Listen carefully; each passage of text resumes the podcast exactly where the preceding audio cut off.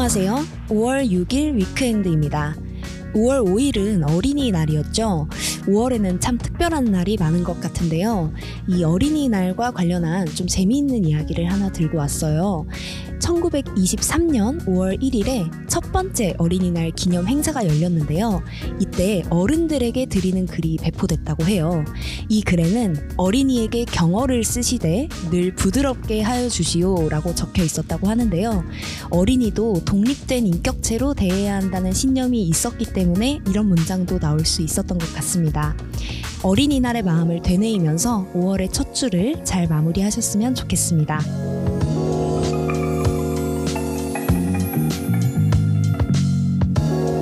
여러분, 지난 4월에 있던 재보궐선거 기억하시나요? 화제성이 크지 않은 선거였지만 울산에서는 달랐다고 해요.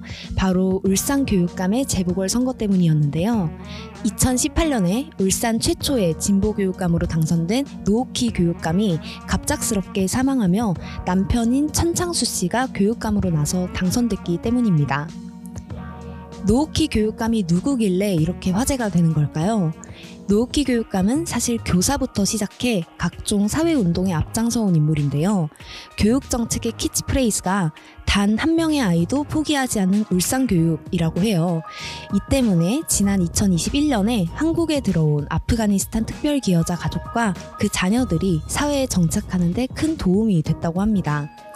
이영구 에디터가 지난주 금요일에 울산에 내려가서 노오키 교육감의 주변 인물들을 취재했다고 하는데요. 현장감 넘치는 이야기 기대해 주셔도 좋겠습니다.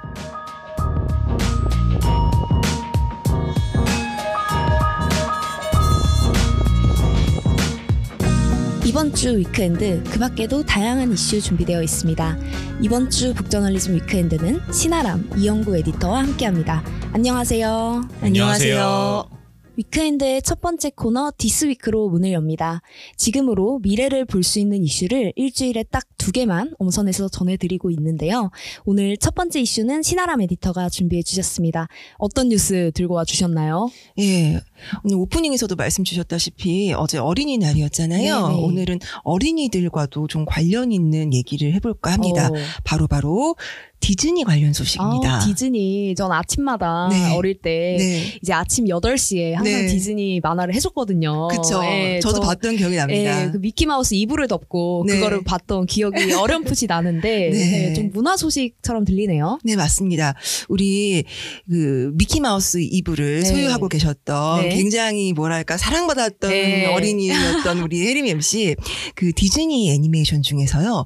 인어공주 혹시 보셨어요? 아유, 당연히 봤죠. 그 언더더씨 노래를 항상 흥얼거리면서 다녔는데. 그쵸. 이게요, 예. 무려, 무려 1989년에 나온 그렇게나 애니메이션인데, 오래됐군요. 네. 예. 근데 정말 오랫동안 너무 많이 사랑을 받았죠. 네. 저도 굉장히 좋아했던 음. 기억이 나고, 그리고 이제 Under the Sea 같은 노래 같은 경우에는 친구들이랑 모여서 또 안 되는 또 영어 맞아요.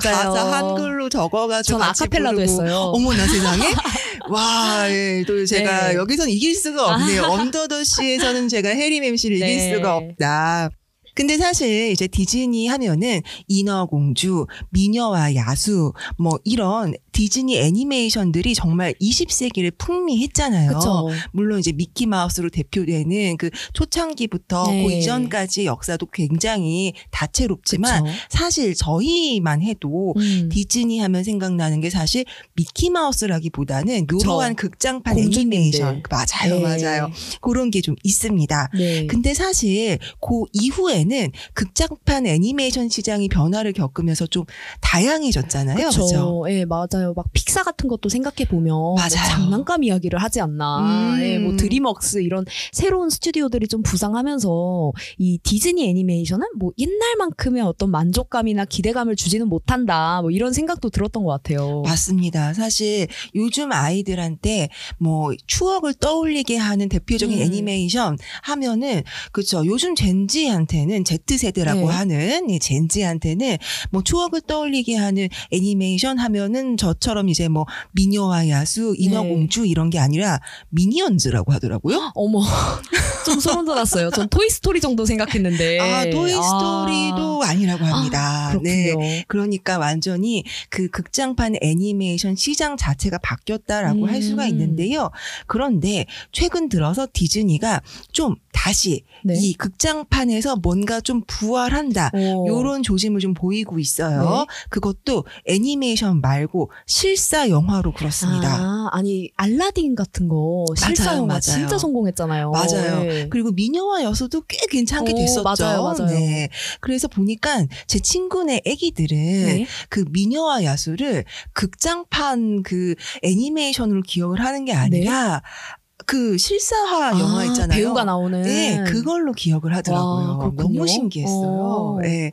그래서 와 이거는 정말 세대가 달라지면서 음. 디즈니가 기억되는 방식도 달라지는구나. 아. 뭐 그런 생각이 좀 들었습니다. 아 진짜 듣다 보니까 네. 저 무슨 소식 준비하셨는지 알 것 같은데 네, 이제 또 맞습니다. 최근에 이제 이번에 또 개봉을 앞두고 있는 이 인어공주 실사판 얘기일 네, 것 같아요. 그렇습니다. 딱 맞춰주셨는데 요. 이번에 인어공주 실사판이 개봉을 합니다. 네. 근데 이번에는 요 이전에 개봉을 했던 알라딘이라든지 네. 그 이전에 개봉했던 미녀와 야수 실사판하고는 분위기가 조금 음. 달라요.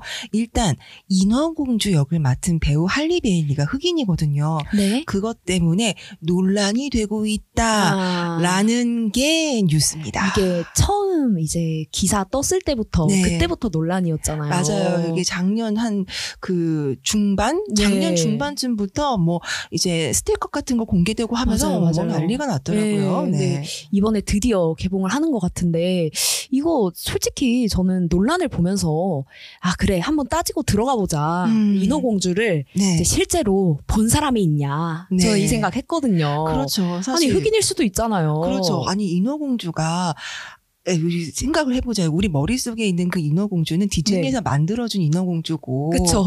인어공주가 무슨 머리 색깔이 까만색인지 네. 얼굴에 점이 어디 있는지. 아니 세이렌도 있는데 그렇죠. 세이렌은 초록색이잖아요. 그렇죠, 그렇죠. 예. 맞아요. 흑인일 수도 있죠. 어쩌면은 인어공주의 피부색은 약간 금붕어 같은 색깔일 예, 수도 맞아요. 있다. 우리가 알 수. 없다. 저는 예. 정말 너무 맞는 말씀이라고 생각을 하고요. 그래서 일단 왜들 그렇게 논란인가를 음. 좀 보면은 이제 보도되고 있는 걸 좀 살펴보면은 네. 표면적인 이유가 아 이거 과하다라는 거예요. 음. 이런 그러니까 과거에 이제 주인공은 백인으로만 채웠다. 네. 요걸 이제 화이트 워싱이라고 하는데 음. 여기서 벗어나기 위한 정치적 올바름 그러니까 요즘에 PC주의 얘기 많이 네. 하잖아요. 그 PC주의 때문에 이렇게 된 건데 이거 인어공주가 흑인인 건 좀 과도한 PC 아니냐 음. 이런 얘기가 나오고 있다라는 겁니다. 네. 최근에 또 이 제가 뭐 관련 소식 아티클로도 전해드린. 적 있지만 이 정치적 올바름, 뭐 PC주의 이런 거에 대한 피로감이 사람들이 많이 쌓여 있다 이런 지적 이 나오기도 하잖아요. 맞습니다. 그리고 그런 주장들이 사실은 그러니까 그 PC함을 이야기하는 사람들이 네. 좀 가진 사람들이다. 엘리트들이다. 그쵸. 네. 너네들 먹고 살만하니까 배부른 소리 하는 거다라는 음. 분위기도 좀 감지가 되잖아요. 네. 진짜 얼마 전에 제가 또 Explained에서 이 미국 대학 교육과 관련해서 또 전해드렸었는데 Explained 명작 아. 극장이었죠. 네. 네. 이 텍사스 주지사인 댄 패트릭은 심지어 이렇게도 얘기를 했어요. 막 종신 교수가 이 학문의 자유라는 문구 뒤에 숨어가지고 미래 세대의 마음을 독살하고 있다. 그러니까 종신 교수들이 일자리가 보장이 돼 있으니까 어. 학생들한테 PC주의를 막 주입하고 예, 있다. 그래서 음. 뭐 인종 교육 같은 거 하지 마라, 페미니즘 교육 하지 마라 이렇게 직접적으로 제재가 들어가기도 하고 네. 그리고 학생들도 실제로 대학을 다니면서 아 이거 내 인생에 도움도 안 되는 그냥 허울 좋은 소리만 하는 이런 PC주의를 대학에서 4만 달러나 내고 배우고 싶지 않다 그쵸, 뭐 이런 네. 이야기도 나오고 네. 저는 사실 Explained 우리 혜림 MC가 썼던 그 Explained가 너무 흥미로웠던 이유가요. 네. 사실 PC주의에 대해서 그 뭐랄까 좀 지지하시는 분들 정치적 네네. 올바름 굉장히 지켜야 될 가치고 우리 시대가 좀 밀고 나 가야 돼 음. 어떤 것이라고 생각하시는 분들은 이 정치적인 올바른 음, 움직임에 대해서 피로감이 쌓여 있다라는 것이 네. 굉장히 소수의 이야기이고 네. 약간 드러내놓고 얘기할 수 없는 약간 물밑의 이야기 같은 네. 거다라고 생각하시는 경향이 있는데 음. 미국에서는 이렇게 공식적으로 네. 대놓고 대학 사회 자체에 대한 비판으로까지 나오고 그쵸. 있다라는 게 굉장히 흥미롭고 우리가 좀 잘 지켜봐야 될 부분이 아닌가 음. 이런 생각이 들었거든요. 맞아요. 참고로 지금 이제 이 Weekend 들으시면서 익스플 레인드가 뭐야라고 생각하시는 어머. 분들이 있을까봐 아, 너무 자연스럽다. 예, 아우, 예.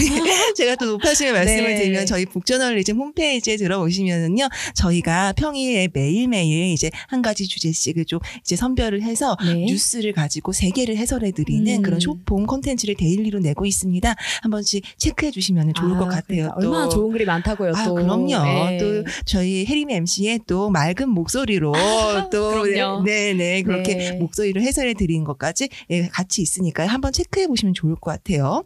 자, 근데 그 말씀 주신 것처럼 그 미국에서 대학 사회를 향해서 너네 PC주의를 4만 달러씩 받고 학생들한테 주입시키고 있어. 어, 네. 이런 그 지적이 나오고 있기도 하거니와 그 이런 얘기도 있어요. 아니 PC주의 다 좋다. 음. 근데 왜 흑인들의 권리만 강조돼야 되는 거냐? 음. 아시아계도 있고 인도계도 있고 아랍계도 있다. 히스패닉도 있고. 그렇지. 어. 근데 왜 굳이 이렇게 흑인들만 그렇게 권리를 강조해가지고 음. 흑인을 꼭 출연시켜야 된다고 생각을 하는 거냐? 이거 네. 블랙워싱을 강요하는 거다. 어, 이런 네. 지적도 나오고 있는 게 사실이에요. 음. 근데요, 사실 저는 그런 생각이 들기는 해요. 우리가 정치 얘기를 할 때 무슨 얘기를 많이 하냐면은 덧셈의 정치를 해야지 음. 뺄셈의 정치 를 하면 안 된다 이런 얘기를 굉장히 많이 하잖아요. 네. 그러니까 뭔가 사회에서 새로운 움직임을 만들어내고 지금의 문, 문제를 해결하기 위해서 다른 미래를 만들자라는 논의를 진행을 할 때전 음. 정말 중요한 게 그러니까 빼려고 하면 안 된다고 생각하거든요. 그쵸. 그러니까 이런 움직임을 만들다 보면은 흑인의 권리가 더 강조될 수 있죠. 음. 그러면은 거기에 대한 해법으로 흑인의 권리를 뺐자? 이거는 좀 아닌 것 같고 맞아요. 저는 음. 아 그래 흑인의 권리가 강조가 너무 됐으면은 그 그 것에서 이제 소외가 되었던 아시아계든 히스패닉이든 인도계든 음. 인도계건 이렇게 다른 이제 인종들도 배려해서 이 권리도 같이 강조하자라는 플러스로 음. 가야 되는 거 아닌가 어. 이런 생각이 저는 사실 네, 들거든요. 저도 진짜 맞는 얘기 같은 게 사실 이 Explained에서도 전해 드렸던 것처럼 뭐 더 나은 미래를 우리가 설계해 봅시다. 네. 혹은 뭐 나와 다른 존재랑 같이 살아봅시다라고 네. 얘기하는 게 사실 뭐 그런 얘기를 제가 봤거든요. 네. 월말을 걱정하는 사람은 종말을 걱정할 겨를이 없다. 아, 멋지다. 네. 멋지네요. 그러니까 사실 지금 하루하루가 바쁘고 그런데 피곤한 일일 수도 있잖아요. 그렇죠. 예. 그리고 또 뭐 이해하고 마음을 고쳐먹으려고 노력하는 것보다는 그냥 배척하고 혐오하는 게 사실 굉장히 마음 편하고 또 경제적인 선택이기도 하고요. 네. 저는 좀, 좀 이번 논쟁을 보면서는 이게 혐오를 하려고 이 원작을 어떤 숭배하는 네네. 그냥 되게 물신화하는 음. 그런 걸 이용하는 게 아닌가 이런 생각도 했거든요. 저도요 너무 동의하고요. 그리고 진심으로 우리 혜림 MC 말이 맞다고 생각을 하는 게 이게 과학적인 근거가 있습니다. 음. 저기 형구 에디터 저 좀 개인적인 거 물어봐도 돼요? 어, 네. 네, 우리 형구 에디터는 본인이랑 좀 닮은 구석이 있는 사람이 좋은가요? 본인이랑 좀 다른 구석이 많은 사람이 좋은가요? 근데 우리가 이제까지 쭉 콘텐츠 얘기를 하고 있었잖아요. 그러니까 이 만약에 콘텐츠에서 보는 거면 저는 저와는 좀 닮지 않은 사람을 보는 게 좋거든요. 왜냐면 오. 그 세계에는 어쨌건 내가 없는 거잖아요. 그래서 네네. 잠시 좀 흠뻑 빠졌다 나올 수 있는 그런 느낌이 있는데 네. 만약에 뭐 친구라든지 아니 뭐 음. 연인이라든지 하면은 아무래도 닮은 사람을 선호하게 되는 것 같아요. 또 음. 제가 이게 그 개인적인 성향도 있지만 내향인이기도 하다 보니까 예, 언제나 본인의 아이 성향을 강조하시죠. 네, 네. 맞아요. 그래서 어떻게 이런 다른 점들을 맞춰가지 이런 거를 생각만 해도 되게 골머리를 앓게 되는데 음, 근데 지금 또 생각해 보니까 그렇다고 해서 제 주변에 그럼 저 닮은 사람만 있느냐? 그건 또 아닌 것 같아요. 음. 오히려 정반대인 사람들이 대다수인 것 같습니다. 오. 아람의 대표는 어떠세요? 저는 저는 사실 저하고 다른 점이 있는 사람들하고도 되게 잘 지내고 음. 그렇긴 한데 예를 들면 아주 가까워졌을 때는 저랑 음. 다르다는 걸 알고 가까워졌음에도 불구하고 약간 닮은 점이 발견이 되면 막 기쁜 거 맞죠, 있잖아요. 맞죠. 어, 나 생각하는데- 이런 점에서 나랑 예. 좀 통하네 하는 생각이 예. 있죠. 예를 들면은 너 빅파이파야 OS파야 했을 때 나는 OS가 좋아. 어. 어, 나도 OS가 좋아 아. 했을 때 그 약간 쾌감. 소소한 예, 맞아요. 예. 그런 걸 이제 발견하게 됐을 그쵸. 때 약간 좀 기쁘더라고요, 저는. 음. 근데 이제 우리 현구 에디터 같은 경우에는 굉장히 뭐랄까 그 뇌가 아주 잘 그 쓰이고 있는 사람입니다. 아 이거 뇌 테스트였나요? 네, 맞습니다. 맞습니다. 이게 무슨 얘기냐면은요. 과학적으로요. 인간이 자신과 다르다라고 판단하는 존재에 경각심을 갖도록 현, 설계가 돼 있대요. 음. 그러니까 생각해보면 당연한 일인 게요. 그쵸. 대충 우리가 구석기 시대나 신석기 네. 시대로 올라가 보자고요. 네. 그러면은 씨족끼리 이제 모여서 살던 때란 말이죠. 음. 그 얘기는 무슨 얘기냐? 우리 식구 아니고 남의 식구면은 적이다. 아, 그럴 수 있죠. 그죠? 우리가 이제 열심히 수렵 채집해 놓은 네. 거 훔쳐갈 수도 있고. 어, 먹을 베리가 10개밖에 없는데 그치, 남의 맞아요. 가족이랑 나눌 수 없죠. 맞아요, 네. 맞아요. 우리 식구끼리 먹기도 이제 모자르는데 네. 그렇잖아요. 그러면은 돌아가 보면은 나랑 비슷하게 생기면 우리 편이고 음. 나랑 다르게 생기면 남의 편이라는 거죠. 아. 적이란 얘기예요. 그래서 이것 때문에 생긴 게 내 집단 선호 경향이라고 해요. 오. 그래서 동물들은 네 가지 정도의 방법을 통해서 내 집단 선호의 기전이 작용을 하는데 음. 지역, 친숙함, 표현형 합치, 식별 대립 유전자라는 거예요. 네. 이게 말이 어려운데 그냥 그냥 무슨 얘기냐면은 가까운 데 살고 지연, 그다음에 서로 친한 관계며 음. 친구 사이, 그다음에 뭐 비슷한 외모나 냄새가 나는 거 가족 어. 사이 그냥 혈연이죠. 네. 그래서 인간이 같은 데 살고 같은 뭐 방언 같은 거 쓰고 음. 피부색 같고 습관이나 배경이 같은 사람들을 네. 좋아하게끔 설계돼 아, 있다라는 그쵸. 거예요. 음. 그 얘기는 뒤집으면 뭐냐?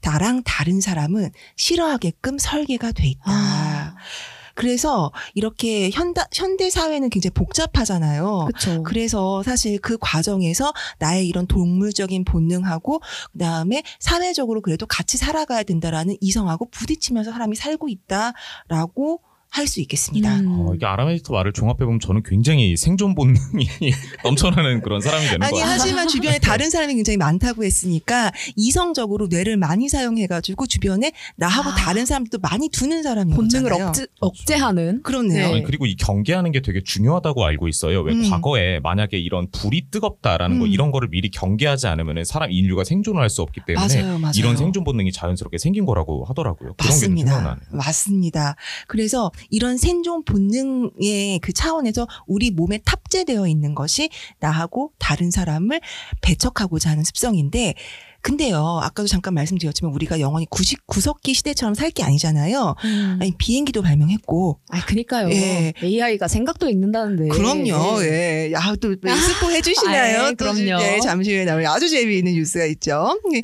또 줌으로 정말 지구 반대편에 있는 사람하고 얼굴 보면서 같이 일할 수 있는 세상인데 음. 그렇게 살면 안 되죠. 그래서 그 우리 방금 얘기해줬던 이- 이현구 에디터 에디터처럼 인간의 가장 진화 진화한 기관 중에 하나인 뇌를 써야 된다는 얘기입니다. 음. 그래서 인간이 씨족 사회에 머물지 않을 수 있었던 까닭이 이 뇌를 사용했기 때문이잖아요. 그쵸. 앞으로 우리가 전혀 다른 사람들하고도 같이 더 가깝게 붙어가면서 살아가려면은 뇌를 써야 된다.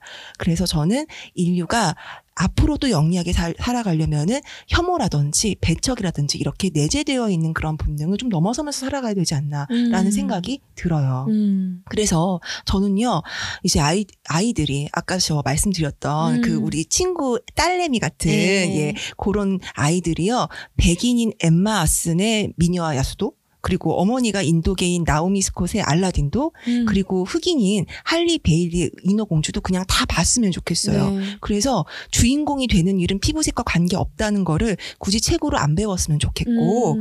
그리고 그냥 좋은 꿈을 꾸는 그런 시간들을 통해서 저 사람들이 나랑 다른 사람들이 아니고 내 나의 판타지 속에 있는 내가 되고 싶은 어떤 존재는 나랑 다르게 생길 수도 있다라는 거를 네. 그냥 체득했으면 좋겠어요. 어. 아, 이게 참 좋은 말이기도 하고 또 저야말로 이 진짜 딱 디즈니 세대란 말이죠. 어릴 때 아. 싱어롱도 막 부르고 아 진짜요? 인어공주도 어. 열심히 보고 네, 그랬는데 사실 어, 그게 정말 그렇게 문제가 되나 싶기는 해요. 근데 이 현실이라는 게 그렇지 않지 않습니까? 맞아요. 이- 디즈니도 기업이고 먹고 살아야 되니까요. 예, 이 정치적 올바른 PC함 챙기다가 사실 지금 디즈니가 법정까지 간 상황이잖아요. 최근 이제 좀 디즈니 콘텐츠에서 보이는 이런 PC함 때문에 디즈니랜드가 있는 그 플로리다의 디샌티스 주지사랑 지금 갈등이 있죠. 심지어 음. 지금 디즈니가 그 디샌티스 주지사를 고소를 했다고 하더라고요.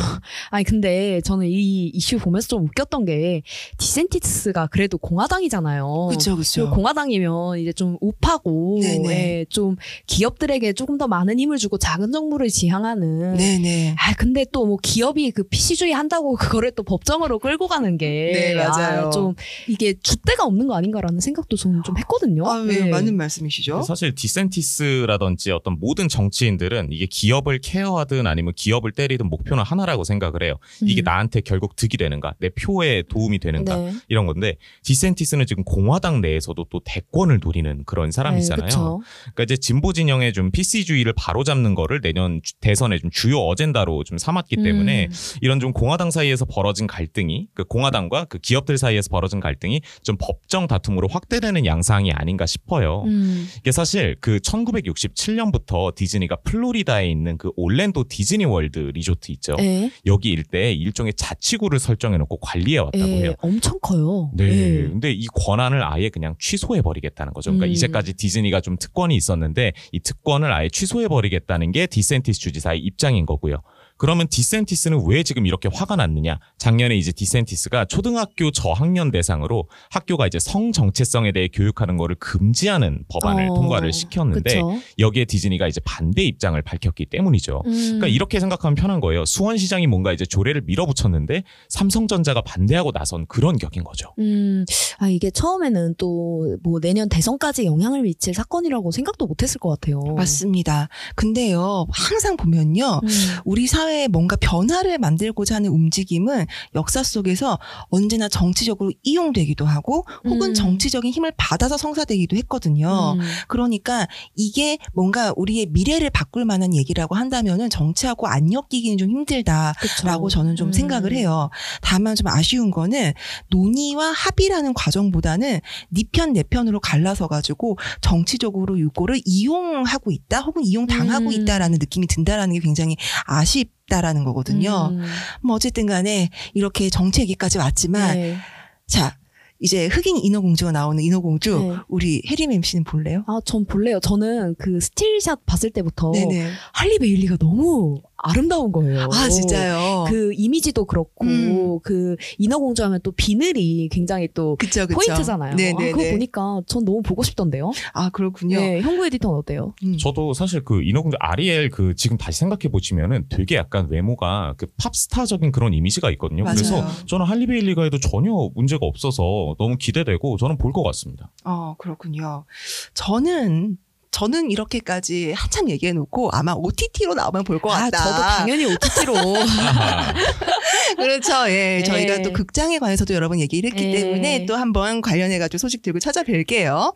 자, 어쨌든 간에 OTT 나오면 근데 저는 꼭 볼 것 같긴 한 게요. 사실 흑인이고 뭐 하나도 난 모르겠고 네. 이번에 이제 그 티저하고 음. 그 다음에 이제 예고편 뜬 거를 봤는데 노래가 너무 아, 좋은 거예요. 그러니까요. 또 인어공주 하면 노래죠. 예, 네. 또 할리베일리가 가수기도 하잖아요. 그래가지고 노래를 너무 잘하는 거예요. 네. 너무 너무 아름다워가지고 또 음. 예쁜 게 좋잖아요. 아, 그니까요. 예, 쁜 노래 나오는데도 봐야겠다 음. 이런 생각이 들었습니다. 제가요 2016년인가에 영국 여행을 간 적이 있었는데요. 네. 가서 굉장히 즐거웠던 기억 중에 하나가요. 셰익스피어가 그 시대에 자기 작품을 실제로 공연했던 글로브 극장에 가서 와. 연극을 실제로 보고 왔어요. 와, 역사적인 뭔가 네. 장소네요. 이를테면 이런 어. 거예요. 우리나라에서 그 심청전, 심청전 마당놀이 공연하던 그 시장터가 있다고 네. 쳐요. 거기에서 아직도 심청전을 하고 있는 와. 거예요. 그래서 거길 가서 보고 왔거든요. 그때가 이제 겨울 시즌이어가지고 이제 실외 극장에서는 안 하고 실내 음. 극장에서 하는 겨울 이야기라는 겨울 공연용 실내 극을 봤어요. 촛불 켜놓고 해요. 그때처럼 옛날처럼 진짜로. 와. 근데 이제 여자 주인공인 공주가 등장을 했는데 흑인 배우였던 거예요. 음. 그 당시로서는 저는 굉장히 생경하고 놀랐어요. 네. 아니 왕을 연기하는 배우는 성심성의껏 너무 백인인데 네. 그 공주를 연기한 흑인 배우는 너무 성심성의껏 흑인인 거예요. 어. 그러니까 아무리 연극이라고 해도 유전적으로 저거는 안 맞는데 아, 그쵸. 어, 이건 무슨 뭐지 소격 효과인가 어. 막 이랬었거든요. 네. 근데 또 연극이 시작이 되고 또 이제 거기서 여- 공연하는 배우들이니까 또 연기를 좀 잘하겠어요. 그쵸. 엄청 연기도 잘하고 또 옛날식으로 관객들도 엄청 웃겨주고 음. 그래요. 그래서 공연에 흠뻑 빠져가지고 보다 보니까 이게 뭐 흑인이고 뭐고 다 상관없이 너무 재밌게 잘 보고 나왔거든요. 그래요. 네. 작품은 재미있는 게 최고예요. 그럼요. 네. 작품은 정말 재미가 네. 최고입니다. 그래 서 여- 그렇게 연극을 보고 나니까 그때서야 어떤 생각을 하게 됐냐면은 아니 클래식에 해당하는 그 옛날 그 연극을 한다고 해서 극사실주의로 캐스팅을 할 필요는 없지 않을까. 아. 연극은 연극이고 표현이고 그러면 왜 흑인 배우가 셰익스피어를 연극 에서 이제 배역을 맡을 수가 없겠냐 그런 음. 생각이 들더라고요. 그래서 저는 정말 지금의 10대들이 그리고 더 어린 음. 우리 친구 딸내미 같은 사람들이 어른이 됐을 때 제가 느꼈던 생경함은 정말 느끼지 않았으면 좋겠어요. 음. 그걸 위해서 지금 우리가 PC함이 중요하다, 아니다, 요건 과하다, 뭐 이런 논쟁을 하고 있는 거라고 생각하고요. 네. 이 논쟁이 건강하게만 이루어진다면은 우리를 지금과는 조금 더 달라진 사회로 되어다 줄 거라고 저는 믿습니다. 아, 너무 좋은 이야기입니다. 이제 처음에 이제 미키마우스 이불을 덮고 아침 8시에 이제 네. 디즈니 영화 봤던 것부터 디샌티스로 이제 대표되는 정치적인 얘기까지 톺아봤는데요. 이제 새로 개봉하는 인어공주가 저도 굉장히 기대되는 이슈였습니다. This Week 그럼 이번엔 다음 이슈로 넘어가 볼게요. 다음 이슈는 바로 제가 준비했는데요. 오늘 굉장히 신기방기한 인공지능 이야기를 또 준비했어요. 이제는 좀 생각을 읽을 수 있는 인공지능도 출현했다고 해요. 네. 어, 생각을 읽을 줄 안다고요? 그거 어떻게 가능한 거죠? 생각을 읽는다? 저도 진짜 직관적으로 이해가 안 되잖아요. 생각을 읽- 나도 내 생각을 잘 읽지 못하는데 네. 이 인공지능이 내 생각을 어떻게 읽을 줄 아냐. 그래서 이런 생각을 하면서 이제 살펴봤는데 이 Nature Neuroscience 저널에 발표된 연구예요. 네네. 이 연구원들이 fMRI라는 기계를 통해서 스캔을 통해서 이제 피험자의 사적인 생각을 언어로 번역해낼 수 있는 AI가 개발된 건데요. 이 아. 뇌의 활동을 이제 파악하고 그 신호를 간파해서 우리 언어로 이제 해독을 하는 시기예요. 그래서 뭐 암호 푸는 거 이런 거랑 비슷하다고 할 수 있을 것도 같은데 신기하게도 이게 의미가 대부분 그 녹취한 것과 구절마다 좀 비슷하게 통했다고 하더라고요. 어, 이게 MRI면 사실 그 뇌에 그 혈류 이런 거 이동하는 네. 그런 거를 하는 건데 어떻게 그게 의미까지 잡아내죠? 예시가 되게 궁금하네요. 예, 이게 녹취를 한 거랑 AI가 해독한 버전을 두 개 비교한 게 있는데요. 제가 그대로 읽어 드릴게요. 오. 이 녹취록에서는 피험자가 이렇게 말했어요. 에어 매트리스에서 일어나서 침실 창문 유리에 얼굴을 대고 나를 쳐다보는 눈동자를 기대했지만 어둠만 보였어요. 라는 문장인데요. 예, 이거는 뭐- 글로 읽어도 예. 이해가 쉽지가 않은데. 네. 뭐 셰익스피어가 쓴 네. 것처럼 굉장히 문학적인데 이제 해독한 건 이런 겁니다. 계속 창문으로 걸어가서 유리를 열고 밖을 내다봤지만 아무것도 보이지 않았고 다시 올려다봤지만 역시 아무것도 보이지 않았습니다. 라고 이제 번역을 한 건데 네. 그러니까 사실 뭐 뉘앙스나 섬세한 표현까지는 아니지만 창문, 유리, 어둠, 뭐 보이지 않는다 이런 키워드들을 잡아낸 거죠. 어, 이게 저는 문학적 감수성이 별로 없어서 만약에 저는 앞에 그 녹취록의 문장을 들으면 저는 지금 이 AI가 말한 것처럼 인식을 할 것도 같거든요. 아, 이 정도만 해도 그 굉장히- 정도 의미감만. 어, 네. 네. 이 정도만 해도 진짜 대단하네요. 네. 네. 또 이게 피험자들이 짧은 무성 애니메이션 영화를 보기도 했는데 음. 이게 뇌의 활동을 분석을 해보니까 아 얘네가 지금 보고 있는 애니메이션이 대략 어떤 내용이겠구나까지도 파악을 할 수 있었다고 해요. 어, 근데 애- 무성 애니메이션이면 어쨌건 텍스트로 나오는 게 아닌데 네. 그렇다면 이게 AI가 뭔가 그 단어뿐만 아니라 아예 그 의미까지 파악하고 있다는 그런 의미네요. 그쵸. 이게 언어라는 게 사실 뭐 외부에서 받아들이고 또 외부로 표현하는 하나의 어떤 매개체 같은 거잖아요. 그렇죠. 그리고 반대로 상상력 같은 경우에는 사람이 내부에서 계속 발전시켜 나가는 대상이라고 할 수 있을 텐데 음. 이번 뇌 추적을 통해서 알아낸 굉장히 중요한 사실이 뇌가 언어적인 표현과 상상을 하는 이런 상상력적 표현에서 하면서 좀 같은 구조를 갖고 생각을 해나간다 이런 것도 어. 이제 밝혀낼 수 있었던 거죠. 아, 뭔가 이제 흔히 생각할 때 좌뇌랑 우뇌가 나뉘어가지고 뭔가 네. 자네는 똑똑한 생각을 할 것 같고 어, 우뇌는 되게 감성적인 생각을 할 것 같고. 어 근데 이게 그 근본적으로 구조가 뭔가 같다 이런 얘기 같은데 음. 이게 뭔가 텔레파시도 생각나고 진짜 신기하네요. 근데 지금 아직 이게 상용화되기까지는 좀 어려울 것 같아요. 이게 좀 한계점은 없나요? 이게 뭐 상용화 되기까지는 시간이 굉장히 많이 걸릴 것 같긴 한데 어, 일단 이게 실험을 하신 분들도 네. 아 아직은 좀 어렵습니다 라고 이야기를 했던 이유가 이 fMRI 스캐너가 부피가 너무 크다 아. 그리고 너무 비싸다. 아니 그리고 저 지금 몸 아파서 뭐 MRI 찍는다 그래도 덜덜 떨리는데. 이게 생각 하나 읽자고. 보험을 해도 그쵸. 좀 무서운 돈이잖아요. 네. 근데 게다가 이 인공지능 모델을 훈련시키는 과정이 좀 쉽지 않다고 해요. 음. 사람마다 또 뭐 단어를 떠올리고 상상하고 의미를 만들어내는 과정이 각자 다르잖아요. 그쵸. 뭐 예를 들어서 이 한국인이라면 아, 김치를 들었을 때 각자 떠올리는 이미지가 다를 거란 말이죠. 음. 뭐 누구는 우리 엄마가 해준 김치를 떠올릴 테고 누구는 또 이제 비비고에서 만든 파김치를 떠올릴 테고 막 이럴 불판 텐데. 위에 있는 볶음 김치를 아우 떠올리겠죠. 너무 네. 맛있겠다. 네. 이게 외국인은 또 그렇지 않을 거란 말이에요. 그쵸, 어, 그쵸. 김치, 뭐 불닭볶음면이랑 먹는 건가, 뭐 음. 싶을 텐데 이게 그래서 언어라는 게 이 이런 특징을 좀 본질적으로 갖고 있기도 하잖아요. 어.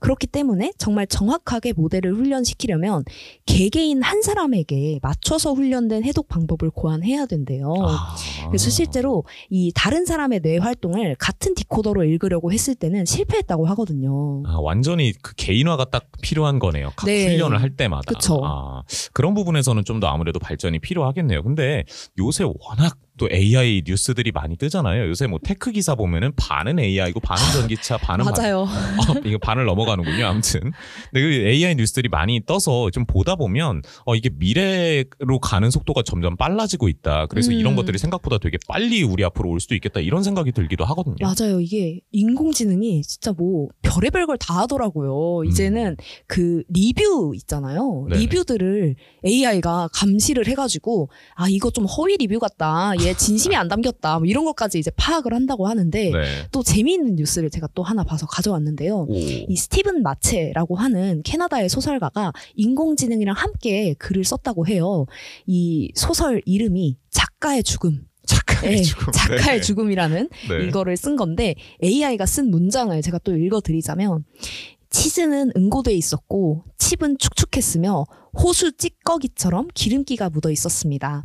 거스는 억지로 치즈를 한 입 베어 물었지만 썩은 맛이 났고 역겹도록 달콤한 치즈의 모조품이었습니다. 그는 맥주 한 모금으로 맛을 씻어내려 했지만 그 맥주마저도 햇볕에 너무 오래 방치된 것처럼 맛이 흉측했습니다. 이렇게 표현했다고 하거든요. 아, 이게 진짜 그 작가의 죽음이라는 거를 그 네. 주제 자체를 되게 표현한 것도 되게 네. 잘했다는 생각이 들고 또 방금 이렇게 얘기를 들으면서 그 그림이 딱 그려지는 아, 그니까요. 네, 거예요. 이게 진짜 꽤나 진짜 소설처럼 묘사를 하네요. 또. 네, 이 작업 과정에 대해서 스티븐 마츠가 얘기한 게 있는데 이 작가가 인공지능 모델한테 프롬프트 명령어를 굉장히 세세하고 아. 또 섬세하게 넣어 가지고 플롯 개요를 같이 짰대요. 네네. 이 스티븐 마츠가 얘기하는 게, 아, 얘가 뭐 문장은 곧잘 쓰는데 플롯을 만드는 능력이 없다. 아. 예, 뭐 거대한 이야기를 볼 만한 능력은 없다. 그래서 그거에서 이제 프롬프트 명령어를 넣어서 같이 네. 플롯 개요를 짜고 가끔은 좀 이런 대화적인 어조도 넣어줘야 돼. 뭐 이런 걸 넣어야 헤밍웨이 느낌이 나. 뭐 이런 식으로 아. 가르치고 네. 그런 식으로 굉장히 공동 작업을 열심히 해 나간 건데요. 이 마체가 묘사하는 게 그 과정이 약간 힙합 만드는 거랑 비슷했다. 힙합이요. 네. 네. 힙합 만드는 사람은 드럼을 칠 줄 알 필요는 없지만 비트가 어떻게 구성되고 훅이 어떻게 음악 전체에 작용하는지는 알아야 된다. 그쵸, 그쵸. 그래서 인간이 할 수 있는 일이 그거고 또 AI가 할 수 있는 일은 그거고 이런 식으로 묘사를 했는데 음. 그 과정이랑 굉장히 비슷했다. 그래서 인공지능과 인간이 협업하는 게 굉장히 뭐 불가능한 일이 아니다. 뭐 이렇게 음. 얘기를 했더라고요. 근데 저는 이렇게 AI가 사람의 마음을 읽을 수 있게 됐다라고 한다면은 네. 아, 좀 이렇게 얘기하면 또 연식 나오는데요. 네. 2000년대 초반에 네네. 일본 드라마 중에 네. 사토라레라고 있었어요. 아, 혹시 우리 형 세대가 아, 우리 형구 애들도 알고 있나요? 너무 잘 알죠. 네. 아, 예, 어. 또 이제 또 오다기리조가 주인공을 네. 맡았던 아. 그 사토라라는 드라마가 있는데 네. 짧게 스포해 드리자면은 이 오다기리조라는 이 주인공 오다기리조가 이제 연기한 주인공이 사토라레예요. 네. 사토라레는 뭐냐? 어떤 존재냐? 엄청 천재 고 음. 엄청 뭐 좋은 사람인데 네. 이 사람 생각하는 걸 주변 사람이 다 들을 수 있어요. 어, 너무, 너무 가혹한데요? 너무 네. 가혹하죠. 내가 아 저 저 여성을 보면은 내 마음이 떨린다라고 생각하고 있으면 네. 그걸 주변이 다 알고 있는 아이고. 아, 사토라라 힘들겠네요. 굉장히 예. 그렇죠. 하지만 이 사토라레는 특별 관리되는 사람이기 때문에 음. 주변에서 내가 네 생각을 다 읽고 있는 거 다 모른 척 해야 돼요. 아, 트루먼 쇼 같은 거네요. 맞습니다. 예. 딱 맞는 거예요. 음. 그래서 약간 AI가 사람의 마음을 생각을 이렇게 읽을 수 있다고 예. 하니까 약간 그런 무서운 생각도 어, 들거든요. 그러니까요. 근데 이제 그런 건 디스토피아에 가까운 거니까 이게 넣어두고 그쵸. 넣어두고 그러면은 이제 뭐가 우리한테 이득이 될수 음. 있을까? 어떤 것이 선한 영향력으로 다가올 수 있을까? 이런 거좀 생각을 하고 싶은데 이제 말하지 않아도 알아요 말고 음. 말하고 싶은데 힘들다. 아, 혹은 뭐 장애가 있어서 그거를 좀 극복하는데 음. 이제 이러한 기술을 쓸 수 있다. 뭐 이런 식으로 가게 되면 좀 괜찮지 않을까 네. 생각이 들긴 하는데요. 어, 저도 진짜 그 생각을 하면서 네. 이 회의 자리에서 우리가 또 이 얘기를 나눴잖아요. 맞아요. 그때 예. 원진 에디터가 굉장히 좋은 예, 얘기 해줬죠. 맞아요. 되게 날카롭게 지적해 주신 부분이 있었는데 이 수어 같은 경우에는 우리가 지금 말로 하는 이런 문장이랑 구조적으로 굉장히 차이가 있다. 맞아요. 저도 그때 예. 처음 알았어요. 왜 예. 뉴스 옆에 보면은 손으로 이렇게 수화 통역해 주시는 분들 음. 계시잖아요. 이게 정확히는 한국 수어로 그쵸. 통역을 해 주시는 거라고 음. 하더라고요. 그래서 아 또 하나의 언어구나라는 걸 알았는데 예. 원진 에디터가 되게 신기한 얘기 예, 해줬잖아요. 맞아요. 이 수어가 오히려 한국 수어라고 해도 영어랑 문법적으로 비슷한 부분이 많고 그러니까 신기한 예. 게. 그리고 조사 같은 경우에는 생략되는 경향이 있어가지고 활자로 대화할 때도 대부분 단어 위주로 소통한다고 하더라고요. 어. 그래서 이 AI 모델을 아까 앞서 얘기했던 것처럼 학습할 때 굉장히 개인화가 중요하다고 했잖아요. 그쵸, 그래서 그쵸. 실제로 수어를 사용하시는 분들의 뇌 활동을 분석하고 그거에 맞는 디코더를 만들어서 조금 더 폭넓게 이제 아람 에디터가 말씀해 주신 것처럼 활용해 볼 수도 있을 것 같아요. 그러게요. 또 아까 무성 애니메이션 읽고 그 의미 값을 이렇게 받아들이는 것도 잘 했다고 하니까 음. 개인화가 되면은 이런 부분도 많이 해결될 수 있지 않을까 이런 그쵸. 생각이 드네요.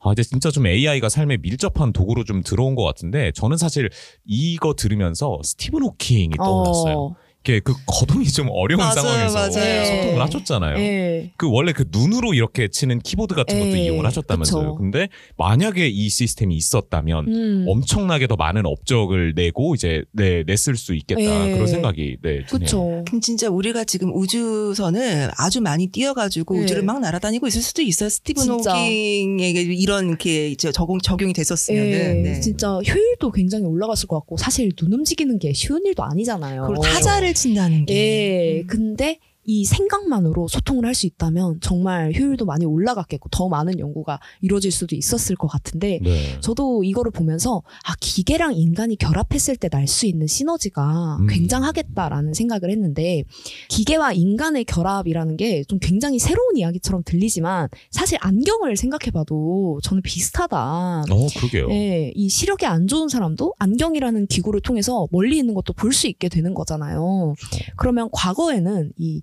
뭐 신석기 시대로 돌아갔을 때, 아, 나는 시력이 안 좋아서 저 멀리서 뛰어오는 맘모스를 못 봐.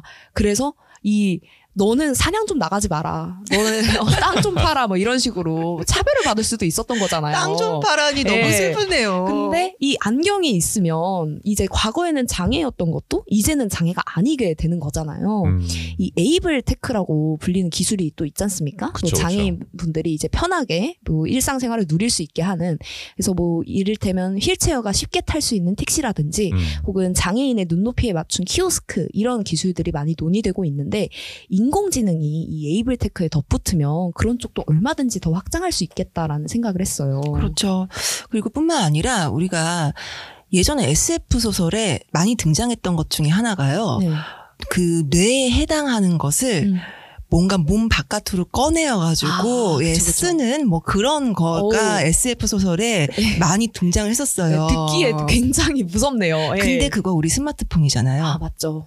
저보다 훨씬 더 빠르게 연산할 수 있고 음. 생각할 수 있고 심지어 다른 사람들이랑 텔레파시 기능까지 붙어 있어요. 그니까요. 전화번호도 뭐 예. 기억할 필요도 없고 전혀 없죠, 예. 전혀 없죠. 내가 기억하고 싶은 거, 알고 싶은 거, 무슨 지식이라든지 그런 것뿐만 아니라 사람들과 소통하는 기능까지 음. 사실은 제 뇌의 아주 큰 부분을 아주 아주 크게 만들어가지고 내 그쵸. 손에 쥐고 있는 게 스마트폰이잖아요. 음. 이거 현실화된 거잖아요. 맞아요. 그러면은 인공지능도 이런 식으로 음. 뭔가 또 다른, 그러니까 스마트폰이 담당하지 않고 있는 다른 또 다른 부분의 그 뇌 이런 네. 거가 이제 밖으로 나온 것처럼 돼가지고 네. 또한 손에 들고 있는 그쵸. 그런 느낌으로 쓸 수도 있지 않을까 음. 이런 생각이 들어요. 예. 그래서 이제 인공지능을 이용하는 신인류 를 예. 우리가 정의하게 될 수도 있겠다라는 맞아요. 생각도 듭니다. 그래서 저도 들으면서 이 transhumanism이라고 음. 이 transhuman이 이 다음 세대의 human을 말하는 posthuman과 지금 이 normal human 사이에 이제 매개체라고 할 수 있을 텐데 아니 근데 human이라고 하니까 자꾸 그 밈 생각나고 아, 저도. 이 로봇이 이러고 있는 거 말씀하시는 네네네, 거죠. 맞아요, 예, 맞아요. 예. 그래서 이 transhuman이 뭐 대부분의 면에서 인간과 비슷하지만 표준적인 인간에 능가하는 힘과 능력을 갖춘 존재를 말한다고 해요. 음.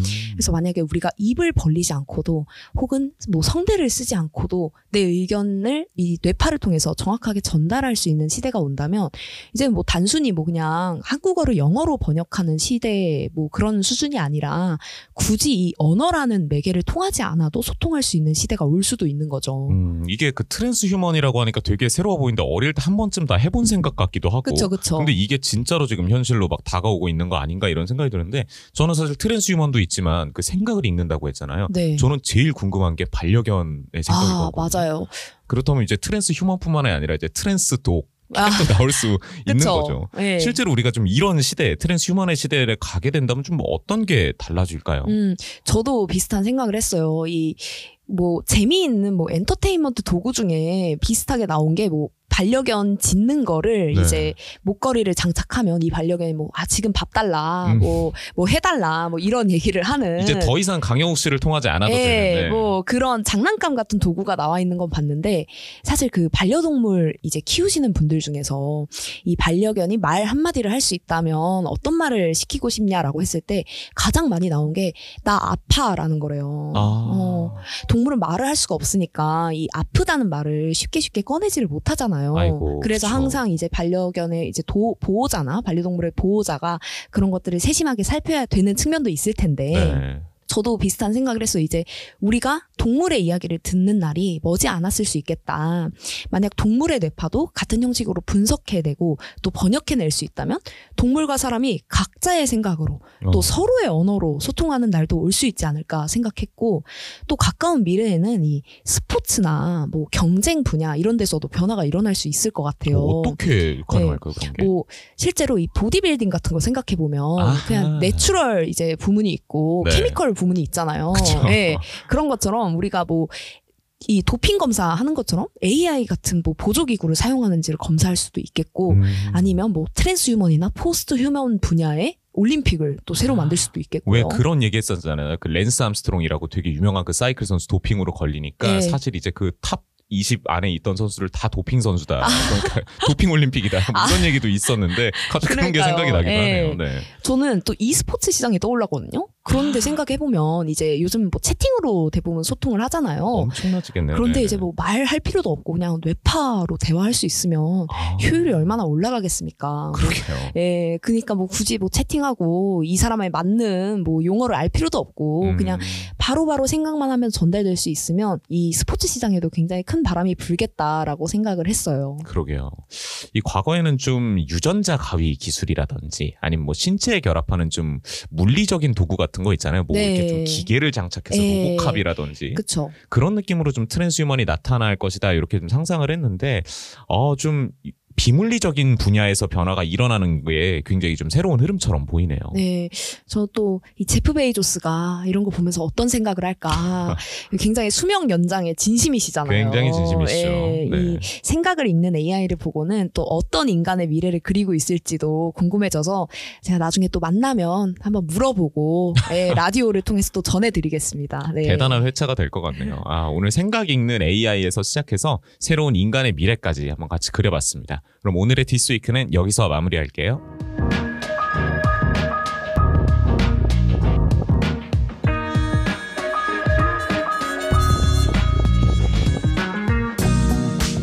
깊이 읽어야 하는 북저널리즘의 종이책과 전자책을 소개해드리는 books 코너입니다.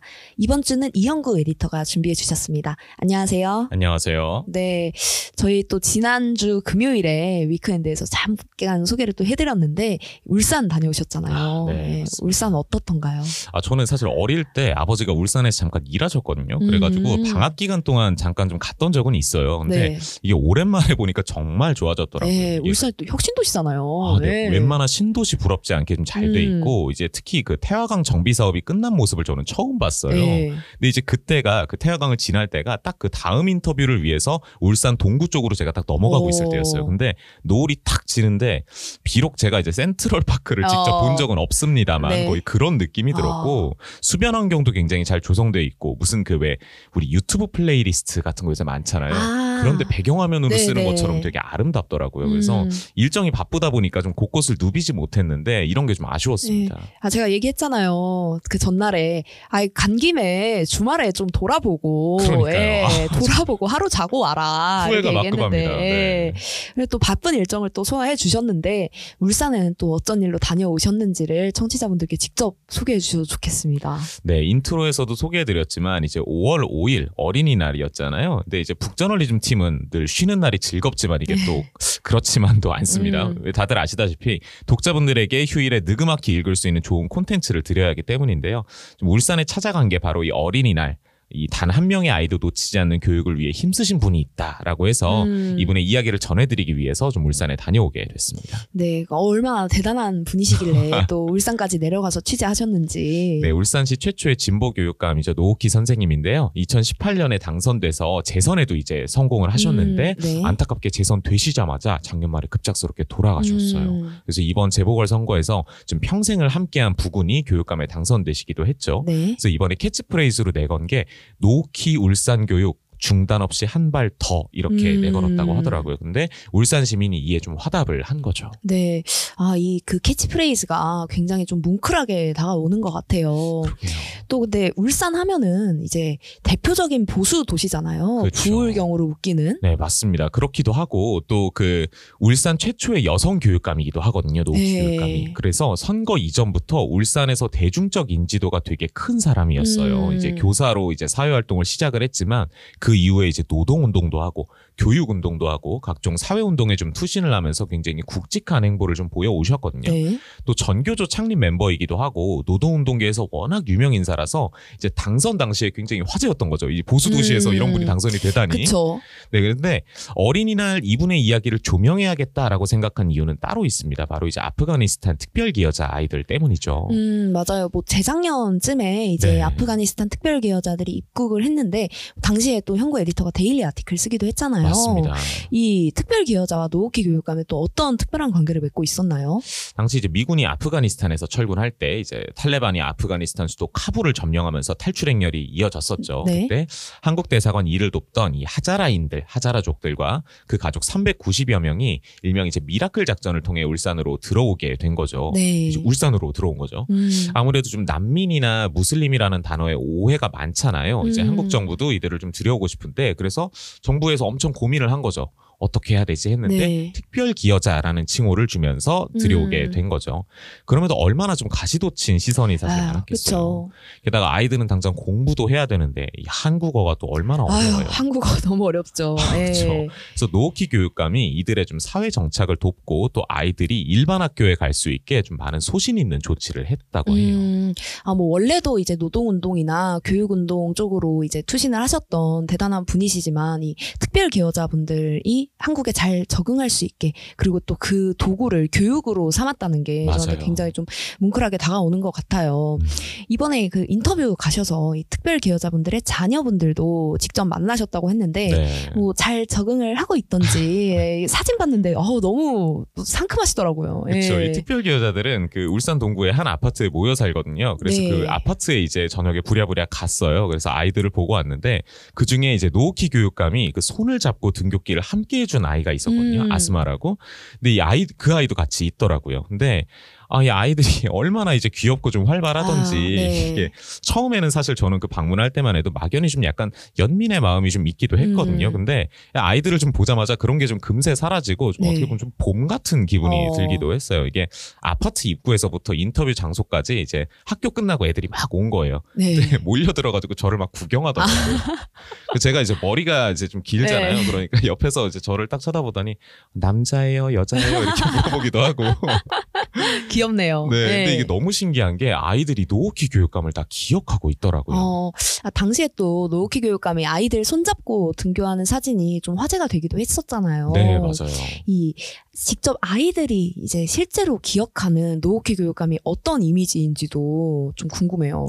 네, 이게 진짜 신기한 게 사실 애들이 제가 오기 전에 그 울산 다문화 지원센터에 그 아프간 담당 사회복지사가 있어요. 그 네네. 아파트 1층에 그 사무실이 있는데 음. 거기서 이제 모여가서 인터뷰 연습도 좀 한 모양이에요. 귀여워. 근데 막상 인터뷰를 시작하니까 부끄러워가지고 말수가 엄청 적어지더라고요. 네. 근데 노키 교육감 얘기를 꺼내니까 애들이 막 경험을 늘어놓기 음. 시작하는 거예요. 그래서 저는 진짜 깜짝 놀랐거든요. 그 손잡고 그 같이 등교했다는 아스마의 표현을 빌리면 뭐라고 하냐면 행복하고 즐거운 사람이었다고 하더라고요. 어, 마음이 너무 좋다. 네, 이게 서툰 네. 단어였지만 오히려 좀 정확한 표현보다 더 울림이 있지 않았나 이렇게 음. 생각이 들었어요. 좀 아이들에게도 이 노우키 교육감과 관련된 이 기억들이 굉장히 진하게 남았던 것 같은데 네. 또 아무래도 아프간 아이들한테 이 한국어는 이 소고기도 쇠고기라고도 하는 나라잖아요. 네, 한국어가 너무 어려웠을 것 같거든요. 네. 근데 지금 이제 한국에 온 지 1년 반 정도가 이제 지난 건데 네. 한국어 실력은 좀 괜찮던가요? 어, 이번에 만난 친구들은 초등학교 저학년, 고학년 친구들이에요. 근데 음. 아직 한국어를 좀 어려워하기는 하지만 근데 저는 똑같이 1년 반 만약에 아프가니스탄 가서 살라고 하면 저는 아프가니스탄 언어 절대 그 정도로 못해요. 아, 그쵸. 아, 근데 아이들은 또 스펀지처럼 언어를 맞아요. 빠르게 짝짝 흡수하잖아요. 그쵸. 예. 그 특히 그 아스마라는 친구는 진짜 한국말 잘하더라고요. 그 같이 인터뷰하는 아이들이 답변이 막히잖아요. 그러면 네. 아스마가 막 덧붙여서 말해주기도 했어요. 음. 그리고 또 이제 이미 대학에 벌써 진학한 친구들도 있다고 하고 오. 고등학생 친구들 같은 경우에는 진짜 한국어 잘한다고 하더라고요. 음. 해림 MC 같은 경우는 만약에 전혀 모르는 외국어를 배워 서 그 나라에서 이제 공부하면서 살아야 된다라고 하면 네. 언어를 익힐 때까지 얼마나 걸리실 것 같아요? 어, 제가 만약에 지금 독일에 간다라고 네. 생각을 했을 때 일단 밥을 못 사 먹어서 좀 생명의 위협을 느끼지 않을까 싶은데 밥 사는 것도 너무 어렵죠. 네. 네. 지금 애들이 이렇게 빠르게 적응하고 한국어가 늘 수 있었던 이유에는 또 노옥희 교육감의 정책에 이제 영향도 컸을 것 같아요. 그렇죠. 이제 특별 기여자들이 들어오자마자 교육청의 통역사를 in-house로 배치했다고 해요. 어. 그냥 이제 뭐 국가에서 지원해서 이렇게 오시는 분이 아니라 아예 음. 그 예, in-house로 배치를 하신 네. 거고 아이들을 위한 이 한국어 교육 프로그램도 전폭적으로 지원했다고 합니다. 어. 이제 무엇보다 이제 그 거주 지역에 따라서 애들을 이제 외국인 학교 뭐 이런 게 아니라 일반 학교로 아이들을 음. 배정한 게 되게 컸어요. 네. 그래서 학교에 이제 좀 통역사도 다 배치를 하게 됐고요. 근데 이분들이 급식 지도도 같이 하고 계신데요. 음. 근데 이게 왜 급식 지도까지 하지 생각해 보니까 아이들이 돼지고기를 못 먹으니까. 아, 어, 게다가 이제 그렇겠네요. 네, 아프간에는 바다가 없다 보니까 아이들이 해산물도 좀 비리다고 느끼는 모양이에요. 음. 그래서 오징어 별로 안 좋아한다고 하더라고요. 어. 그냥 다행히 학교에서 좀 돼지고기를 빼고 조리하는 등 좀 이런 조치는 있다고 하네요. 음, 어, 좀 생각 못했던 지점인 것 같아요. 네. 또 아까 아이들이 이제 일반 학교로 배치됐다고 했는데 네. 아무래도 좀 가시 놓친 시선들이 있다 보니까 그쵸. 관련된 뭐 반발들이 있지는 않았나 싶거든요. 네. 근데 이게 또 어떻게 대승적인 결단 이렇게 보이기도 하는데 사실 그런 게 아니라고 하더라고요. 이제 가서 음. 물어보니까 그냥 법대로 한 거래요. 아, 왜냐면 네. 법적으로 아이들은 거주지 인근 학교로 보내줘야 하니까요. 아, 그쵸. 근데 이제 특별 기여자들이 마침 이제 한 아파트에 모이게 되면서 이제 특정 학교에 몰리게 된 거죠. 한 음. 초등학교, 한 중학교, 한 고등학교에 되게 아, 몰리게 된 예. 건데 네, 특히 그 동구의 서부 초등학교가 되게 이제 반발이 심했어요. 왜냐면 네. 좀 아이들이 어리기도 하니까요. 음. 그래서 학교 학부모들이 교육청에 음. 찾아와서 엄청 농성하고 그러셨다고 아이고, 하더라고요. 네. 근데 이제 좀 노오키 교육감의 이 울산 교육청이 좀 소신껏 원칙대로 입학을 좀 진행하되 학부모님들을 끊임없이 찾아가서 설득하고 좀 진심 어린 소통을 했다고 음. 해요. 그래서 처음에는 반대하던 좀 학부모님들도 나중에는 교육청의 노력에 좀 감화해서 지지를 보냈다고 하더라고요. 아, 아, 역시 소통이 갖는 힘이 진짜 굉장한 것 같아요. 그러게요. 또 이번에 내려가서 인터뷰 하신 분 중에 이 노옥희 교육감의 남편인 천창수 교육감도 있지만 두 분의 교육감을 또 모두 보좌했던 비서실장 분도 이제 인터뷰 하셨잖아요. 네. 예, 어떠셨나요? 네, 조용식 비서실장이라는 분인데 요. 이 노옥희 선생님과 수십 년을 함께한 교육운동 동지라고 해요. 음. 그야말로 이제 좀 온갖 실무를 다 도맡으면서 노 선생님을 지원한 사람인데 네. 어, 제가 찾아보니까 구체적인 인터뷰가 없더라고요. 음, 근데 이 노옥희 교육감을 조명하려면 이분이 정말 저는 key man이라고 생각을 했어요. 네. 그래서 좀 짧은 시간이었지만 풍부하게 얘기를 들을 수 있었는데 좀 가장 인상 깊던 부분이 뭐냐면 노옥희 선생님이 삶을 대하는 그런 방식이었어요. 음, 예, 아무래도 노옥희 선생님이 그 지향하던 교육적인 가치가 열린 교육, 민주 시민 교육 이런 거를 음, 지향하셨잖아요. 네. 그런 만큼 이 원칙과 행동을 일치시키는 거를 무엇보다 중시했던 모양이에요. 음, 그게 이제 엄청난 청렴도로 이어진 거고요. 그래서 시민들의 신뢰를 얻는 그런 중요한 밑거름이 된 거죠. 네. 이게 일례로 기후 위기 대응의 하나로 왜 그 울산 교육청에 실시한 정책이 있대요. 왜 고기 없는 월요일. 어, 약간 이래 가지고 급식에서 채식 비율을 늘리는 그런 거를 시행했는데 노오키 교육감은 이 논의가 시작되자마자 자신도 바로 채식에 들어갔다고 해요. 어머. 그래서 교육청 사람들도 회식할 때 고기를 못 먹었다고. 어, 네, 하더라고요. 그렇네요. 진짜 원칙과 소신을 좀 강조하신 것 같은데 네. 요새 또 그런 분들 좀 찾기가 쉽지 않잖아요. 맞아요, 맞아요. 예, 정치 이제 인들을 봐도 그렇고 네.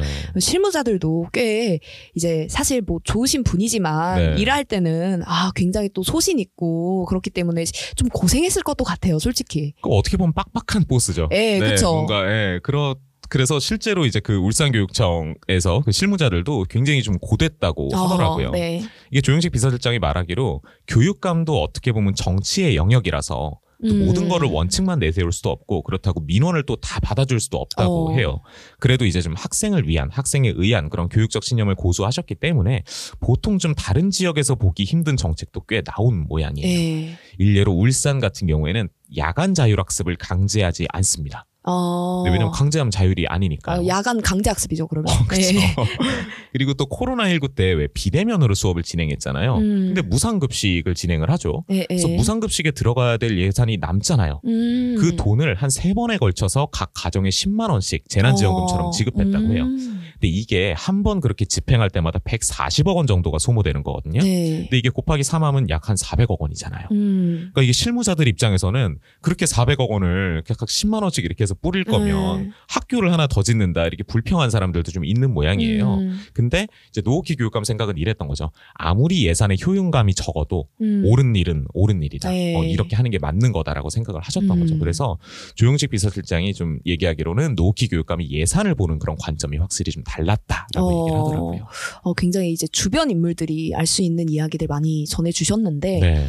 이 울산의 일반 시민들의 평가와 생각도 좀 궁금해요. 음, 아무래도 울산의 첫 진보 교육감이라는 평가도 있었으니까 네. 이 보수적인 도시에서 이 진보 교육감으로 살아갔던 분에게 이제 내리는 이제 네. 평가나 뭐 소회 같은 것도 궁금한데 그쵸. 저도 그게 되게 궁금했어요. 그래서 인터뷰가 세 개나 잡혀 있었지만 하루에 에, 에. 그 마음 같아서는 시민분들도 여럿 인터뷰하고 싶었는데 어. 좀 시간이 없더라고요. 에, 근데 에.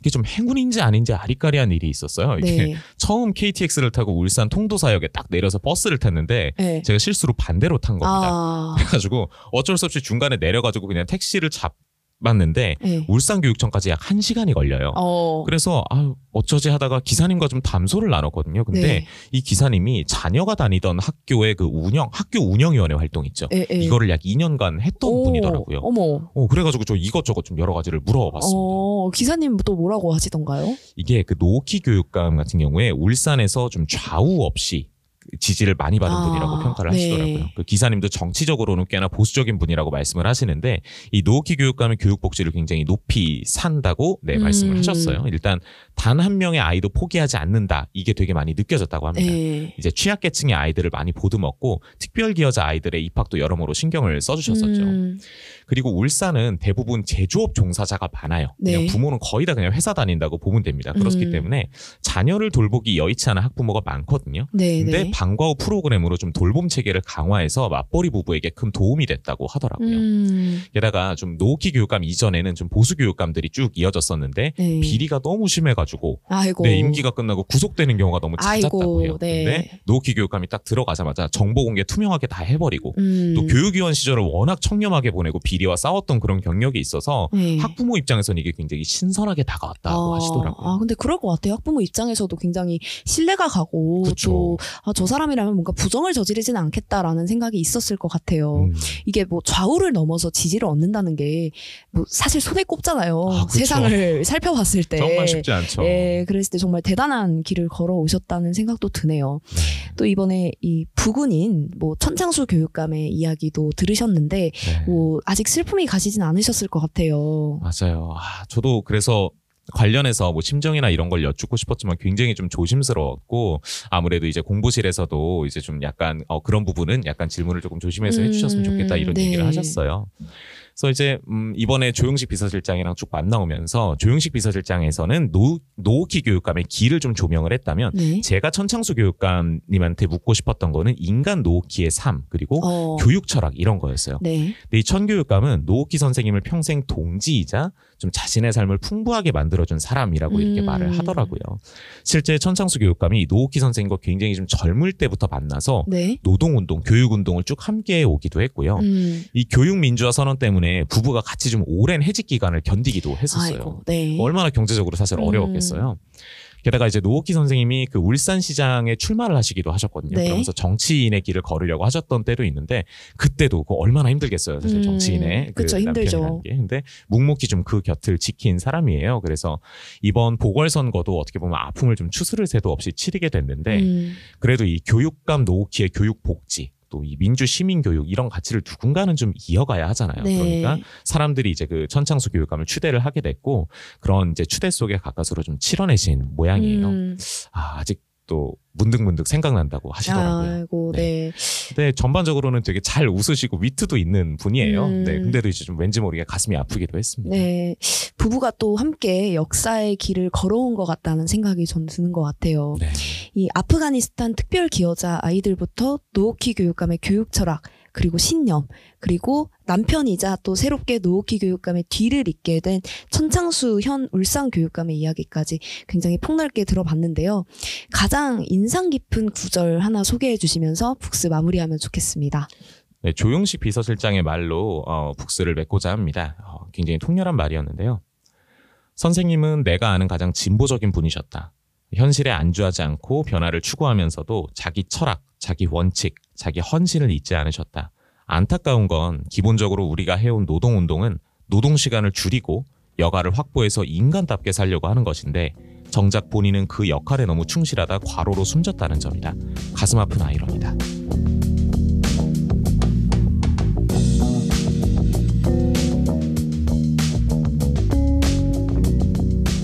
이번 주 북저널리즘 위크엔드 잘 들어주셨나요? 디즈니의 인어공주 이야기부터 생각을 읽는 인공지능 그리고 노옥희 전 울산교육감과 관련된 전자책을 소개해드렸습니다. 5월 5일 어린이날에 이 노옥희 obituary가 발행됐으니까요. 북저널리즘 웹사이트에서 한 번씩 살펴주시면 좋겠습니다. 오늘은 또 북저널리즘의 이제 핫한 신간 소개를 드리면서 마무리하려고 하는데요. 저번 주 백승민 에디터가 준비한 이슈에서도 잠시 소개해드렸어요. 이 세상을 바꾼 게임들의 behind story 그리고 게임 산업 발전의 동력을 다룬 신간 세상을 바꾼 게임들이 이 세상에 나왔습니다. 그랜드 출시됐는데요. 이 최초의 게임부터 또 북미의 아타리 쇼크 그리고 소닉 캐릭터의 비화부터 마이크로소프트의 게임 패스까지 세상을 바꾼 흥미로운 기획력을 다루고 있는 책이니까요. 게임 산업에 관심이 없으시더라도 이 서비스나 제품을 기획하시는 분들에게 많은 insight 전해드릴 책일 것 같습니다. 이 주말에 서점 놀러 가면 이 노란 띠지와 함께 예쁜 책이 있을 테니까요. 한 번씩 들춰봐 주셔도 후회 없으실 것 같습니다. 요즘 북저널리즘에서는 이 위크엔드 청취자분들의 열화와 같은 성원이 항상 이 점심 밥상의 소재가 되고 있는데요. 더 좋은 컨텐츠를 만들기 위해서 청취자분들의 의견을 항상 궁금해하고 있습니다. 댓글과 설문조사 참여 또 남겨주시면 좋겠습니다. 혼자 듣기 너무 아깝다. 이렇게 재밌는 콘텐츠가 어디 있냐 싶으시다면 친구분들에게 또 공유도 해주시고 follow도 해주시고 또 좋아요 한 번씩만 눌러주시면 더더 감사드리겠습니다. 북저널리즘 위크엔드는 북저널리즘 웹사이트와 네이버 오디오 클립뿐 아니라 스포티파이, 애플 팟캐스트 그리고 유튜브에서도 만나보실 수 있습니다. 다음 주에는 더 영양가 있고 흥미로운 이야기로 찾아오겠습니다. 그러면 우리는 다음 주에 또 만나요.